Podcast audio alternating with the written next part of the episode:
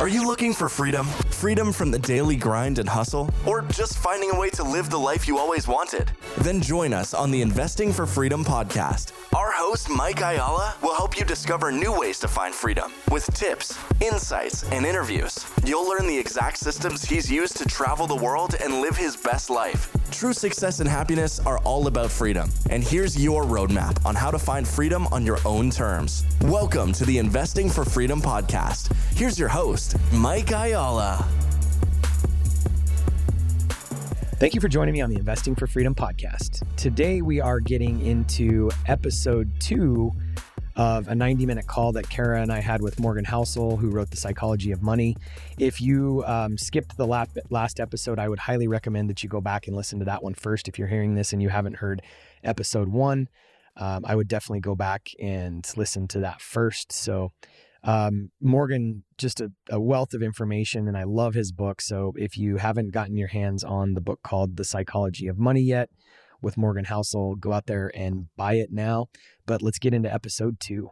Since my wife and I grew up pretty comfortable and confident who we are, we just like we ourselves don't have a lot of desire or willingness to want to be flashy and show it off because I feel like we've always been comfortable. Like this is just who I am. It's just doesn't really doesn't really matter. It doesn't doesn't gain me anything to show other people what our net worth is. So that's where I think, uh, you know, I, I, I'm, I'm, I'm, I'm probably wrong to say that there's no couples who have been financially far apart and then have not come together. I'm, I'm sure there's been plenty of success stories. Sure. I just don't have any any experience with myself, but I would just view that as a very difficult uh, hill to overcome if there's a big gap between two people.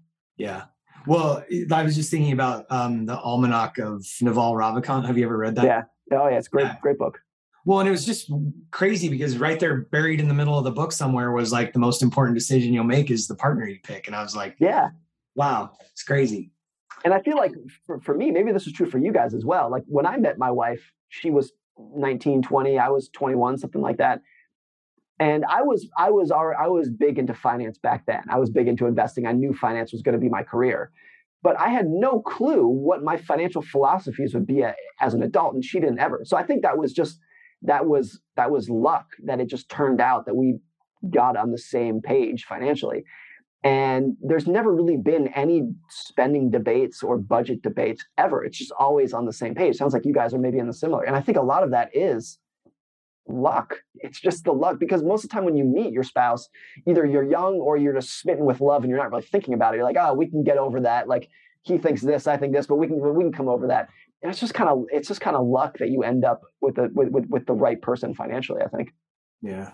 Do you think that you can change that though? Because like i did i used to do like courses with with women around their money mindset and part of it was really like going back to those early childhood memories because yeah.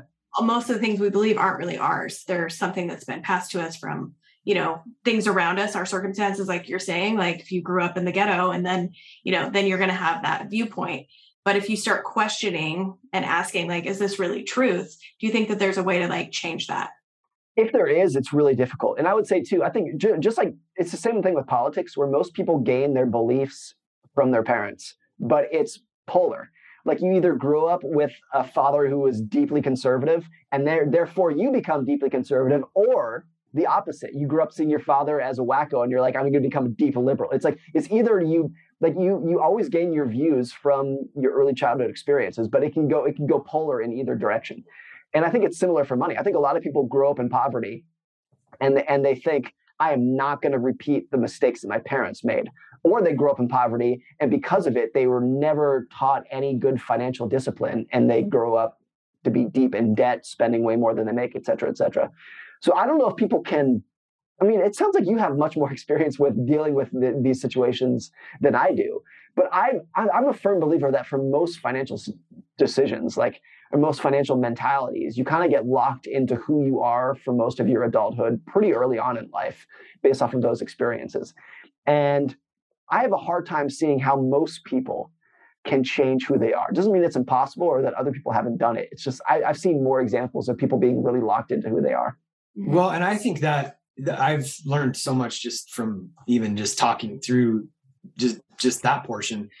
There is a small percentage of people, whether it's drug addicts or you know people that even in the prison system i mean how many people actually get reformed and changed relapse right yeah yeah it's a very very small percentage and i think we're used to dealing with the small percentage whereas i think and that was a mind shifting thing for me for even in GoBundance, like the majority of the GoBundance guys are like they're the one percenters of of you know bucket list adventures and family guys and um, yeah. so sometimes we get in these little um, i guess ecosystems where you know because we're seeing a higher percentage of and i i loved all the stats and everything in your book too because when we get in these little echo chambers or ecosystems where there is a higher percentage of change and success and or, or even like if you know uh, we we know a, a, a couple rough not we don't know them very well but they're they're pretty successful on you know like uh, marriage counseling and that kind of but that's not the norm. Yeah. Um, so i think that was the thing that i just took away from that like whole i think some people can but what i heard you say was th- it's not normal. Um, even when I, you're thinking of about like there was that yeah. stat that you said that like the point zero zero zero zero zero one percent of like the impact. But in our mind, it's like 80% or the way we think about money is yes. 80% of how we perceive the world. And so I think it's just shifting that. Mm-hmm. Like, who are we actually dealing with? Totally. I see this a lot too with my book sales overseas. And there'll be people who write me and be like, hey, I read this book as an Indian citizen and there's so much stuff that might make sense to you as an american but it's just not applicable or it's so counter to the experiences that we've had in india or china or mexico wherever it might be and that's I, I see that a lot too like i i see the world through the lens of a college educated white american male hmm. that's not my fault it's just who i am yeah. but everyone gets sucked into like like whoever they are that's the, the lens in which they see the world. And you can try to be empathetic to others and put yourself in others shoes and try to be open-minded and well-read etc but nothing is more persuasive than what you've experienced firsthand. And nothing ever will be that persuasive. So like whatever you've seen firsthand that's that's how the world works to you. And everyone gets trapped in that. I, I know i'm in that as well.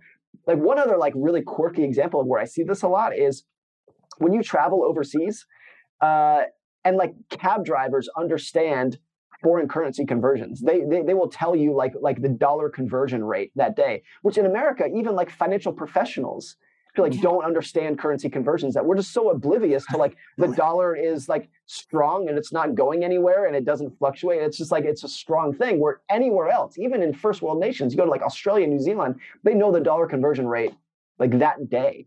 And i think we're just so oblivious to that that kind of stuff. And there's so many examples of that of just like people get sucked into their view of the world and assume that it applies to other people when it's so completely different. Yeah. and it's true for the economy right now. You have like the stock market booming and by a lot of metrics the economy booming.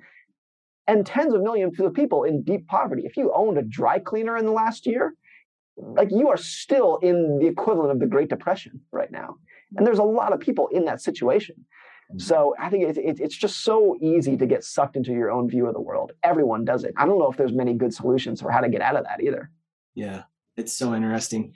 Um, is there uh, is there do you create any kind of practice where you you know try to make sure you're not getting stuck in your own world, or is it just go all in on? I mean, because I like that's kind of a new. Your whole book is kind of reframed my thinking around what I think I know. And even just in the echo chambers or the echo chambers of, you know, being in people that are, are you know, constantly working to transform, that's not normal. Yeah, I you know I think there's there's there's a couple ways to to if there is a way to get around it. One is just I become much more humble in my ability in my willingness to forecast to be like, oh, this is where the economy is going to go next. This is what this is this is who's going to win the next election. This is who's going to it's just like when, you realize that your view of the world is infinitesimal to what else is out there, that's then you just like I don't know what's going to happen next. To me, this was uh, the first the first like stark example of this that I had was for better or worse, in 2016, I did not know one single Trump supporter before the election. Not one. Not a single person. From my from my worldview and everyone around me, Hillary Clinton was going to win 99% of the vote. I, I, did, I, I didn't actually I didn't actually believe that, but everyone around me, that was that was the world. And I think there was another half the country for whom was like, oh, Trump's going to take this by a landslide. It's obvious because everyone around them was showing that too.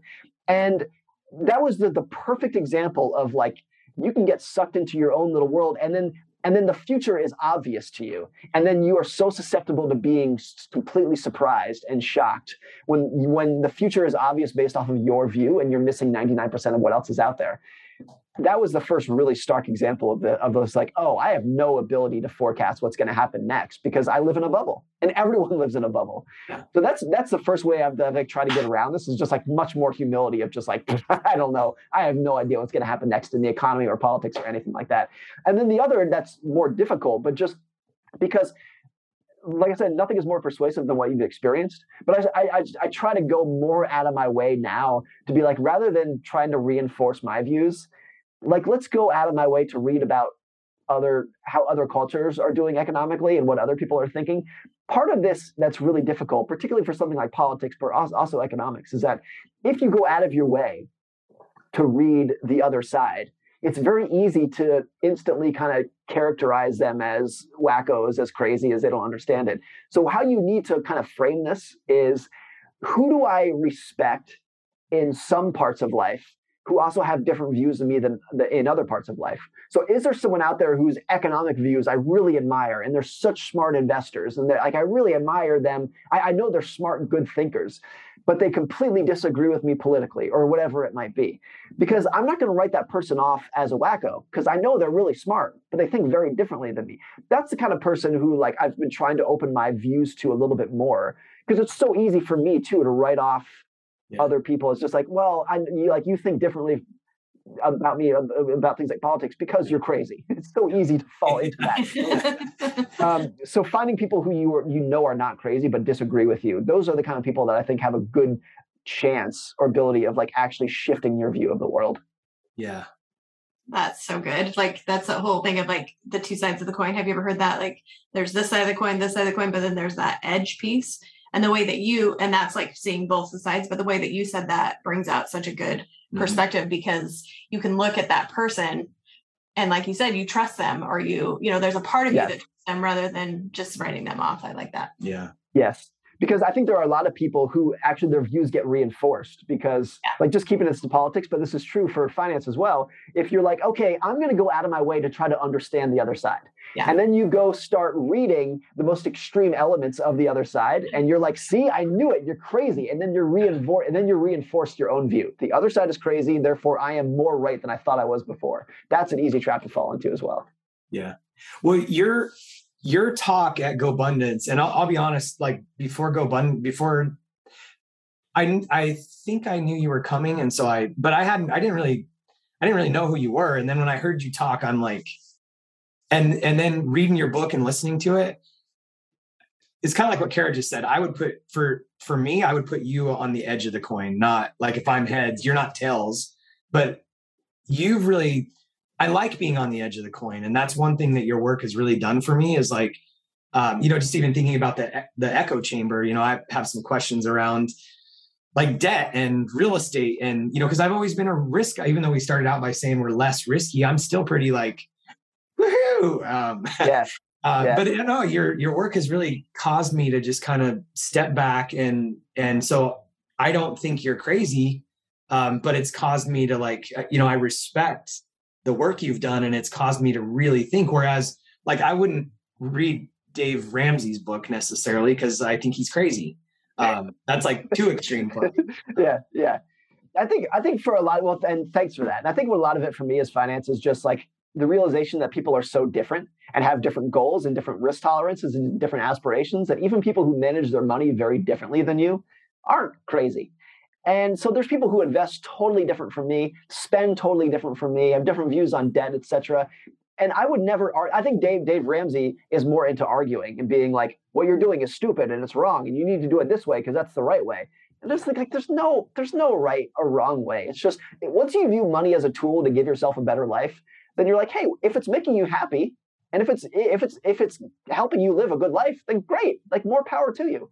Mm-hmm. And and you and you know since since everyone's going to do things a little bit different it's almost like exercise where i i exercise with the sole goal of like not gaining weight but i have no i have no desire to become a super athlete to be ripped to be like a world class you know marathon run like zero desire but there would be other people who would look at me and be like you're not doing health the right way. You should be working out more. You should be eating better. And I'm like, that's that's not my goal. I just I don't have a goal to become a super athlete.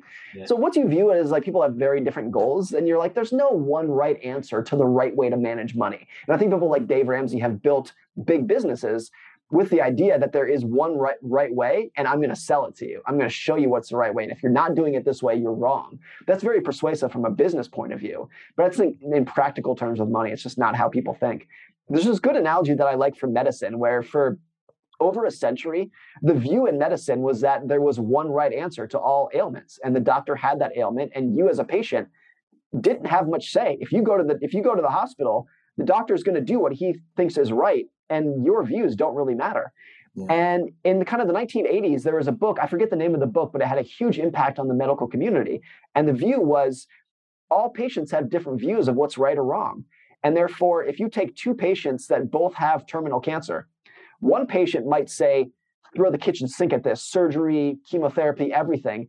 And the other patient might say, just give me some Vicodin and send me home. And both of those, both of those decisions might be right for those two people, even if they're the exact, you know, same age, same ailment, whatnot. And that that's why like that's how medicine works today is the doctor says, here's what you have, here's the options, what do you want to do? And it's up to you, the patient. And I think money is the same as like it should be the same. Like there are some baseline principles of what we know is going to be like very true for everyone. But other than that, like here's 10 different options. Pick the one that works best for you. And I think a lot of people in finance when they see someone who is doing something different from them, spending different than them, investing different from them, it's easy to say, you're wrong. You're doing this wrong because you want to think that you're doing it right. So if other people are doing it differently, then you, they have to be wrong. And most of the time, it's like, no, like both of you can be right for you and make the right decision that's right for you. So I know that there are things that I and my wife do with our money that other people, including you, might disagree with. Um, and that would be wrong for you but it's right for us. So like, mm. who cares? That's and once what once you like block out the rest of the world and just be like, this is a tool to make my family happy. Then it's like I just don't I just don't really care what other people are doing that much. I want to help other people, and if I can share knowledge with other people, that's great. But at the end of the day, you just got to figure out what's right for you. So good. Yeah, love it. Anything? Hmm. So I have a question that I've I've been trying to reconcile this too, but you you made the comment in your book about um, and this was mind blowing to me too. Um, you know, retirement being I don't know if you read this part, but uh, retirement being a fairly new concept, right? Yeah, uh, like one generation old. Yeah, and it's crazy to me. And then, so uh, what I'm trying to reconcile right now, and it, I mean, if well, I was going to preface with, if you don't have an answer, fine, but you, I don't, I don't need you to even do that. Um, it is such a new we're it's such a new world we're living in but then everything that's been happening too there's that there's there's the statement um it's different this time right and i think you even alluded to that in your book but i yeah. i've been having conversations in a lot of circles lately about um you know anytime that we say it's different this time i've always just kind of hesitated too but even going into covid all the GoBundance guys were like oh my god real estate's we're done. Like people are not going to pay their rent. And then, you know, as you're going through COVID, you're watching things happening and, you know, money's being printed and everything seems okay. But still, I was not overly optimistic on real estate, even though I'm a big real estate guy. Because, you know, even the eviction moratoriums and all of that, like I would have never imagined an age where the government would step in and bail out all kinds of stuff, but say to one sector, um, you you can't get your money and right, so, right. like, until the last couple months, I've been a little standoffish on real estate because I'm like, you know, I would have expected a real estate crash a few years ago. Um, but now I'm starting to like hear conversations in the real estate circle, and I'm starting to think this even too. Like, it's different this time. Um, yeah. To me, when people mockingly say, "Oh, you think it's different this time," with the idea that like it's never different this time, I'm like, all of history is a study of change and surprise. The entire field of history is change and surprise. But people have this view that, like, you can read history and use it as a map to the future when the whole study of history is the, the events that shocked people and surprised people. Like, do you not see the irony of this? Yeah. And so it's it's always different this time. There's never been a time when it's not the same. I'm actually writing a book right now that's about the things like like the few things that never change and will never change and there's few of them because everything else is subject to change everything else evolves everything else changes And a lot of this, like in terms of policy and whatnot, the idea that if you had a pandemic, real estate would crash was absolutely the right view if we were in the year 2001 or 1983 or 1929. That's absolutely the right view. We just happen to have a political climate and a Federal Reserve that was willing to pull out the bazookas and spray money all throughout the economy. Yeah. So it's and and they would not be willing to do that in, in in a different era. That's like a new mentality that they have that they learned after 2008 that gives them this like this backbone to to do things like that. Mm-hmm. So the world is very is completely different now than it was than it was back then. Even like if you look at valuations in the stock market, they look extremely high today relative to 50 100 years ago like a long-term history. And and they probably are. But 50 years ago the stock market was made up of banks steel companies and railroads. Like that's what the stock market was. Yeah. and now it's digital services. Like things changed. It's a completely different composition. And the idea that we should value companies today the same way that we did when they were steel and railroad companies is ridiculous. Yeah. so I, I think most people who say, like mockingly say it's different this time, like that's just a cop out for not wanting to admit that the world evolves over time. Of course, the world evolves. And there are things that do never change. You need to pay really close attention to those. But most things are always, always changing. So retirement, like, like, like I gave in the book, the, the idea of everyone having a dignified multi-year retirement or decade-long retirement, that's like a 30 or 40 year old idea. It's brand new. And so I think we don't really know how to do it that well yet because it's so brand new. So we don't know how to save for it, we don't know how to invest for it, and we don't know what to do in retirement. Like what is our what is our purpose of life? What is our identity our identity once we stop working and we go to retirement? We haven't figured that out yet because it's all brand new and that's why I think so many people struggle with it. Mm-hmm. Yeah. Mm-hmm. I was thinking about it. I don't know what part of your book it was, but it made me start thinking about, you know, even there's a lot of cultures where when somebody's no longer a contributing member of society, they like do the death march. They go out and just die in the winter, right? And that's what that's what most most American Indian tribes would do. It'd be like, here's a blanket and a bucket of water, and you just you just like walk off into the bushes, and that's you're done. you're over. So very a very different view. But until like even if you go back to like the 1950s, like our parents' generation, the huge majority of people worked until the day they died. That was it. And when Social Security, you know, came about in the 1930s, it was meant to be insurance, not a pension. It was it, it was Social Security insurance. This is like in in the crazy rare case that you live long enough, we'll give you a little bit of money. But most people aren't going to make it that long. They're going to die before. Like when Social Security came about, like you you could get a check at like 59 and most people the, the average person died at 61 or something like that. Like it was a very close it was not meant to sustain you for decades. So the world that we're in now is totally different and especially like how that might change going forward there's a good chance that your kids and my kids will live to 100 at least one of them. Just in like the, the the the the change in medical technology and the trajectory of life experience there's a good chance. So if we maintain this idea of you retire at 65 you're going to have three or four decades of retirement and there's no like there's no 401k ira or pension that is like prepared for the average person to sustain them for 40 years. Mm-hmm. but that might be the world that we're living in not that long from now. Yeah. That's so crazy. Um i loved what you said about um, things that have never happened before happen all the time yeah, that's like that's all of history. Yeah. Here, here's the example from this. I finished writing the book in January 2020. So there's nothing in the book about COVID. It's like as I was writing it, like something that had never happened, at least to us, yeah. was about to happen. And like there's such a long history of that, you know, whether it's like September the 11th or Pearl Harbor or COVID, like these things that you can never imagine have not only do they happen all the time, but those, that's what actually moves the needle. And the stuff that's in the newspaper all day, that tends to not matter that much. The stuff that we're reading about, it's the stuff that people never in their wildest dreams could have imagined. Mm-hmm. Uh, like with being like COVID and 9/11 are the best examples from from our lives of like the day before they hit, you would have been like, "That's impossible. That could never happen." And then they not only happen, but they change everything. Yeah. yeah. And that'll be the case for the rest of our lives. Like the biggest news story of the next 20 years, guaranteed, is something that you and I would find preposterous today. Yeah. That's yeah. always going to be like that's always been the case, and I think that always will be the case. That's interesting. Um, you have any on? I'm just curious on the uh, on the kid front. So you guys have younger kids. Um, yeah. do you guys have any intentional parenting plans around uh, money and and how you guys raise your kids? It's actually funny because at noon today, like two hours from now, we're sitting down with an estate attorney. We, we, we don't have a will. We don't have any fund. So we're doing that in like two hours. And a big part of that is like, if my wife and I were to die tomorrow, what, how do our kids, do they get X dollars at 18 and X dollars at 25? That's a tough, like, I, I don't know what the answer to that is. Hopefully this attorney in two hours does have, have the answers to that. But there's a, there's another great quote from Buffett that I love where he says, he wants to leave his kids enough money so that they can do anything but not so much money that they could do nothing. Mm-hmm. I think that's a great, a really great view of parenting.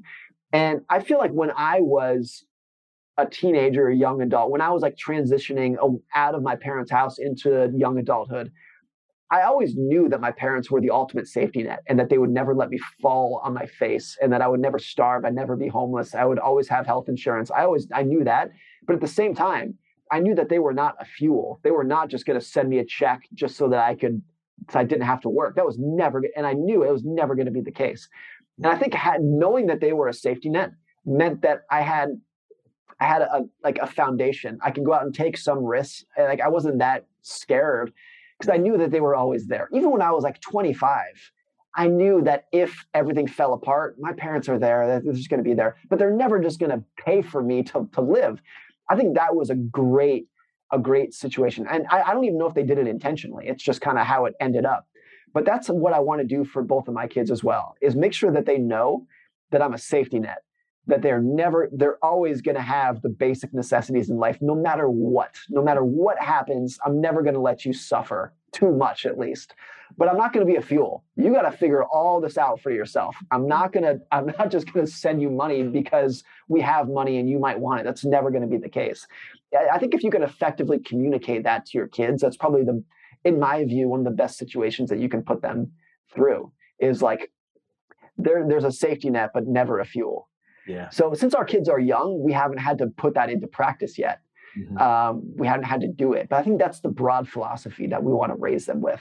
When I look at my two kids right now, I'm like, I can try to plan for what I'm going to do for you when you're 20, but who the hell knows where this is going to end up? You know? So since they're so different like that, it's like I think you can have broad philosophies about what you want to do, but the realities of what is actually going to play out in practice is like who knows where that's going to end up. Yeah, it's so interesting because, uh, and I love the safety net too because I think our kids know um, you know, two of them are on their own and one's a senior, and they don't really ask us for much, and they're they're both doing pretty well. But I don't know that we've ever. I I, I think I want to have an actual conversation with them around.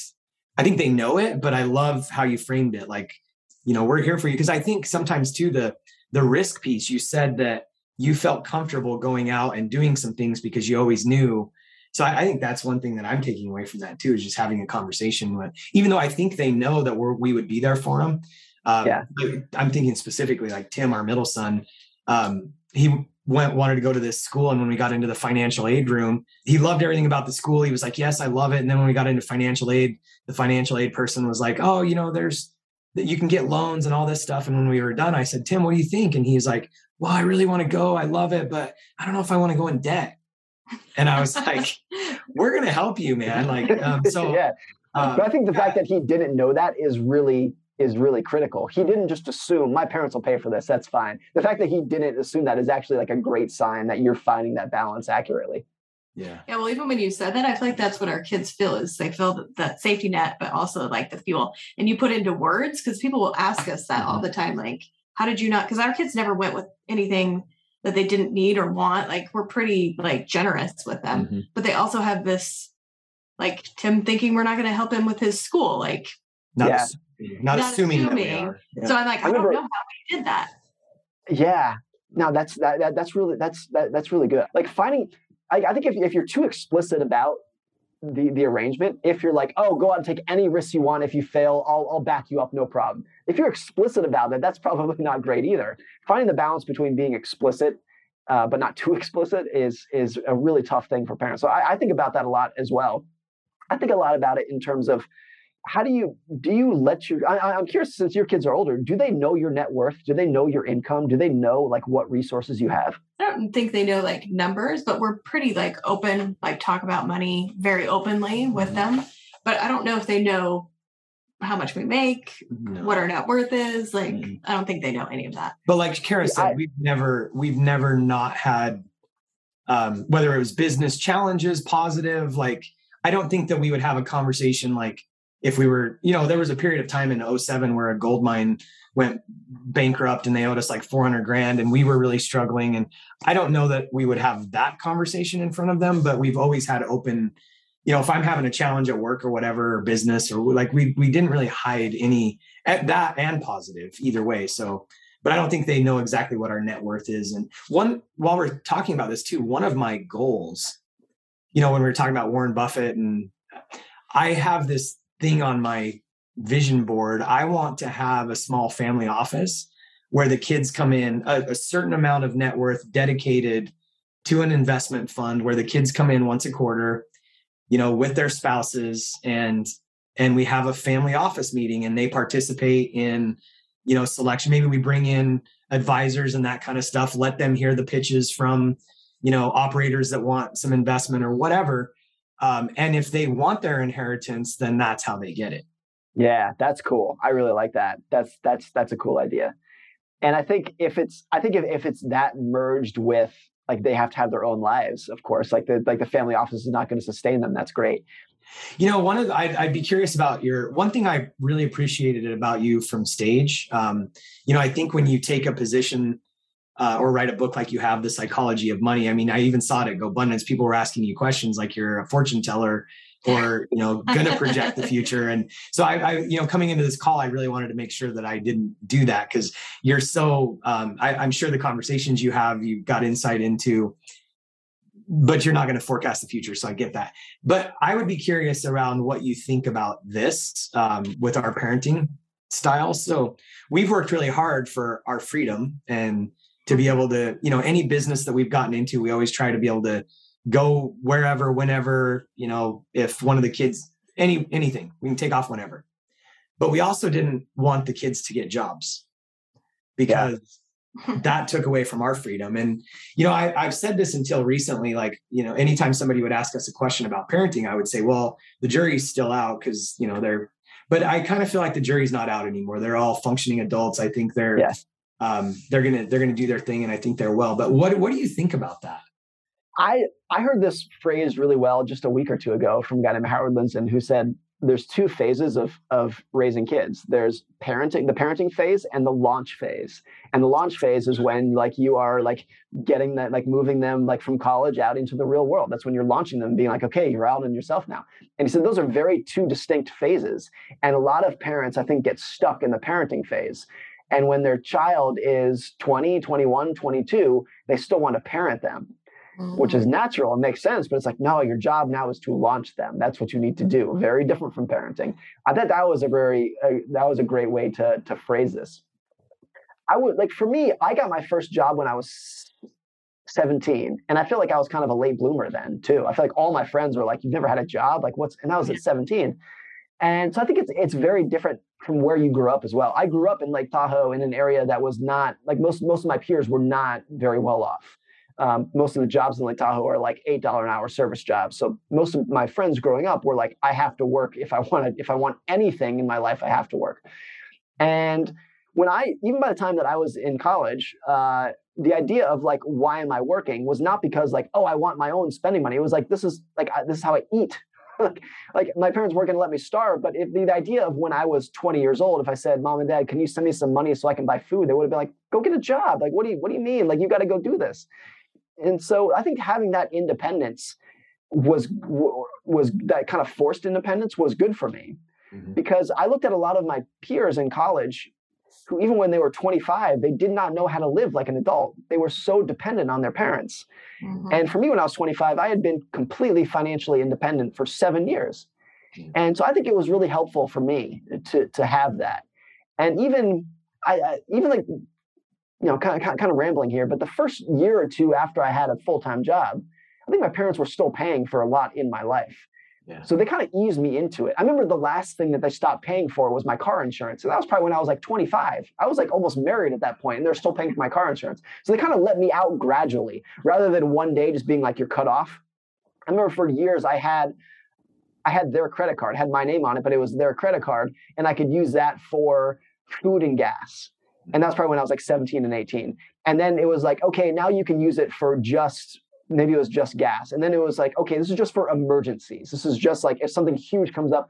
And then one day they're like, okay, give us a credit card back. Like it was, it was like a gradual easing out of it. And I think that was really important for me as well because when I when I was making eight bucks an hour at 17, it was like, yeah, but I got my parents' credit card. Like this is what's gonna like. There, there's not too much pressure, and this money that I make at work, this is like building up my savings. But there's not too much pressure to like uh, like this is not to live and then easing me out of it was really good. That too, I don't think that was intentional the way that they did it. But I think a lot about that for my kids as well. Rather than being like black and white, either you live in the house or now you're 18, like get out of here, best of luck. It's just like a really gradual easing out of it. Yeah, that's good. Yeah, I like that. Yeah. I feel like that's kind of how we're we've been doing like our kid, like our middle son, he's in school. So we're we're we're sending him some money, but like I just give him a certain amount of money a month and he can do with what he wants. But I'll he'll talk to us, he'll be like, going to the grocery store trying to get the best deals. And I'm like, you probably have enough money to, you know, buy groceries without looking at it. But I like that he's like thinking like that too, because it's teaching him a lot. Yeah. I think I was proud too the first time that I used my credit card to buy groceries rather than my parents. I think it was like, cool, I've, I've made it. Like I can do this myself now. And there's a sense of like independence there of, of doing it. Yes. But, but if I was forced to do that one day when I was 17, I would have been like, this is terrifying. This is absolutely yeah. terrifying to be forced into this new world when I remember for me, so I turned I turned uh, 18 in 2001 and I'm, I'm born in November. So it was like a month after 9-11 is when I turned 18. Two months after 9-11, I, I, turned 18 years old. And when you're 18, you have to sign up for the draft. There's not actually a draft these days, but they make you register for the draft. Yeah. And I remember being like, holy shit, like the world, we're about to go to war and I might be a part of it. Yeah. And two months ago, I was a child. I was a little child living with my parents, and now I'm in this real world. And I think like when, when, when anything is that stark, like the transition from childhood into adulthood can be terrifying for people. Mm-hmm. And if you are also forced to have complete financial independence, that black and whiteness can be like really, really challenging for people as well. Even if maybe in hindsight it, it's beneficial. I think having that two or three years of grayness of my parents supporting me was really helpful for me. That's good. I like it. I want to be respectful of your time. Do you have any? No. So I have one last question being yeah. the fortune teller, future seer. Um, I'm kidding. Uh, there was there was a statement that was made. I, have just this has been rattling my head since I've been reading your book. Um, there was a statement made at GoBundance that not not when you were there, but that debt is the new asset with all the money printing and everything going on. And I'm trying to reconcile this as a business owner, a real estate guy. I've always loved leverage, but also, you know, just just tempering all. What what do you think about that? I think technically, if you want to look at a spreadsheet and crunch the numbers, it's absolutely right, 100% right. If you can get a 30 year fixed rate mortgage for 2.7% and live in a world with 6% inflation, mm-hmm. it's the easy, it's like, yes, you should do that all day long. I don't have any debt whatsoever. No mortgage, not a single penny of debt ever, which is, I write in the book, it's the craziest, it's the worst financial decision we've ever made. Mm. By, by far. We've lost so much money doing that relative to what we could have had. But it's the best money decision we've ever made because independence and autonomy means everything to us. Mm-hmm. So the fact that this is our house, not the bank's house, doesn't matter. We can go into the Great Depression tomorrow. This is our house. No one's going to take this from us. No one, no, this is ours. That feeling that philosophy means more to me than anything I can model on a spreadsheet. Mm-hmm. And I know I know how much money we've lost. Where if we had taken out as much mortgage as we could have and invested all that in an index fund, we'd have so much more money today. It doesn't bother me in the slightest because going to bed every night and tucking my kids in and being like, we got no matter what happens, this is our home base. This is ours. No one's taking this away. Is that to me is is is big is more than anything. So I think there's always a gap between what works on a spreadsheet and what's right to do on a spreadsheet and what actually makes you happy in life. Mm. And I would not recommend what I do to you or anyone else. Sure. Some people might, this might be good, but for other people, it would drive them, they would not be able to sleep well at night if they knew how much money they were leaving on the table. So that, that makes a lot of sense too. I would say that it's easy to say debt is a new assets when, when the economy's booming and everything's going straight up. And we've had 10 years of But to me, when I hear stuff like that, I want to be like, do you not remember 2008? Do you not remember how many people were just absolutely ruined yeah. for having this mentality of debt as the new asset, which is that was the mentality in the early 2000s as well, just like borrow, borrow, borrow, borrow, borrow, and then everything blows up in 2008 and 1929, and like there's so many histories of like there's there's such a long history of people making what seem like good, smart financial decisions on a spreadsheet. Mm-hmm. And then ends up blowing in their face, and debt is the common denominator in all of them. Mm. And that's why I just wanted, I just wanted, I don't want to, I don't want to come near it. I almost think there's an analogy here. Maybe this is a step too far, but like there are a lot of drugs that are perfectly fine in the right doses and are mm-hmm. completely harmless in the right doses.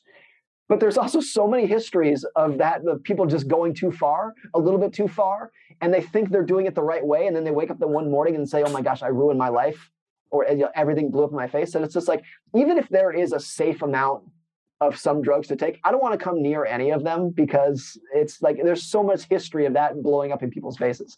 So that's kind of how I view. That's how that's that, that's how I view those things. Maybe that's just a reflection of my personality. I'm more, you know, I'm I'm more risk averse than others. Maybe that's the case, and I think that probably is the case in some senses. But I'm like I'm per. I'm purposely happy having no having no debt. It doesn't bother me in, in the slightest, even if I know that on the spreadsheet it's the wrong thing to do these days. Well, the comment that you made about, you know, 9 11 and coronavirus and whatever comes next, like it, that, that kind of anchored for me because we don't know, mm-hmm. don't know what it's going to be. Um, totally. Yeah. And I think there are a lot of people who last March woke up at two in the morning and went, oh my gosh, this is, yeah. this is really bad. And the fact that we ended up by and large okay for most people does not take away from the fact that it could have and probably should have turned out so much different than it could have. Yes. And there's a really good book. I've, I've written about this a lot. It's called uh, it's called The Great Depression: A Diary. And what it was was there was a lawyer in Ohio named Benjamin Roth, who during the 1930s just kept a really uh, detailed diary, and his son published it in 2010. And it just turned into what I think is the best economics book, the best finance book ever written he's just he's, it's just a daily recollection of what happened during the great depression. And he talks so much about what we just said that during the 1920s everyone said debt is a path to riches. Borrow money cheap. They're giving like the bank like borrow money at 3% invest it at 8% that's how you get rich. And in the 1930s everyone just went like everyone just realized how much of a joke that was at the time and how much they regretted it at the time the other story, I read about this in the book, but it's my favorite, one of my favorite investing stories is everyone knows Warren Buffett and Charlie Munger, like the, like the two most successful investors of all time. But you go back to the 1970s and there was a third member of that group, a guy named Rick Guerin. And Rick Guerin was as good of it, as good as at investing as Warren Buffett. He was as smart as Warren Buffett. He was he was Warren Buffett's partner. And you never hear about him anymore because in the 1970s he got leveraged up with margin debt Mm. And he basically went bankrupt. Warren Buffett had to buy his Berkshire Hathaway stock back from him to prevent him from actually technically going bankrupt, but he went broke in the 1970s. And Buffett made this comment that he and Charlie Munger always knew that they would be rich, so they were not in a hurry. They had they were not they, they didn't need to say like let's go out and take as much debt as we can to lever this up. Mm. They knew that they were going to get rich. And he said Rick Guerin was just as smart as them, but he was in a hurry he wanted to get rich really fast. So he wanted to take out as much debt as he could to maximize it. And it ended up blowing up in his face. So that to me was like a really telling part of this too, is that part of it, the reason I don't have any debt and don't have any desire to get any debt is because I'm more than happy to get rich slowly. Mm-hmm. Uh, that, that's totally fine with me. And I'm willing to get rich slowly if it takes the, the odds of disaster off the table. And since I have no debt, it's hard to imagine, you know, financial disaster in, in our household. It could happen, but it's hard to imagine. And that's worth it for me. That's that's well worth it for me. So that's that's my philosophies on debt. So good. I love the statement that you made in the book, immeasure the immeasurable benefits of savings. Um, that that really stuck out to me. It's like if you are only saving for risks that you can imagine and think about, you're doing it wrong. You have to be saving for things that you cannot imagine. In a world where there are 9/11s and COVIDs and Pearl Harbors, et cetera, and a lot of people only save for the things that make sense to them. And they're going to miss the big news stories 10 times out of 10 because the big news stories are always what you cannot fathom, or can't imagine. And that's true now. Like the biggest news story of the next year, let alone the next decade, the biggest news story of the next year, I guarantee you is something that all three of us can't even imagine right now. Yeah. So how do you save for that? You have to have a level of savings that doesn't make sense. It's the only way you can get around it. So good. Well, I super appreciate you um, taking the time with us and doing all this. It's been amazing. Yeah. I think- appreciate it's I, I I've I've enjoyed it just as much. I hope so. It's, this has been a lot of fun for me. But let's let's stay in touch. If you found value in this episode and you know someone who's wanting to start or move further along in their journey toward investing for freedom, I would be forever grateful if you would share this show with them and help me get this message out to more listeners. Also, if you enjoy what you've heard, I would appreciate it if you take 30 seconds and leave me a five star review and share this with your friends. And until the next episode, cheers to moving further along in your journey of investing for freedom.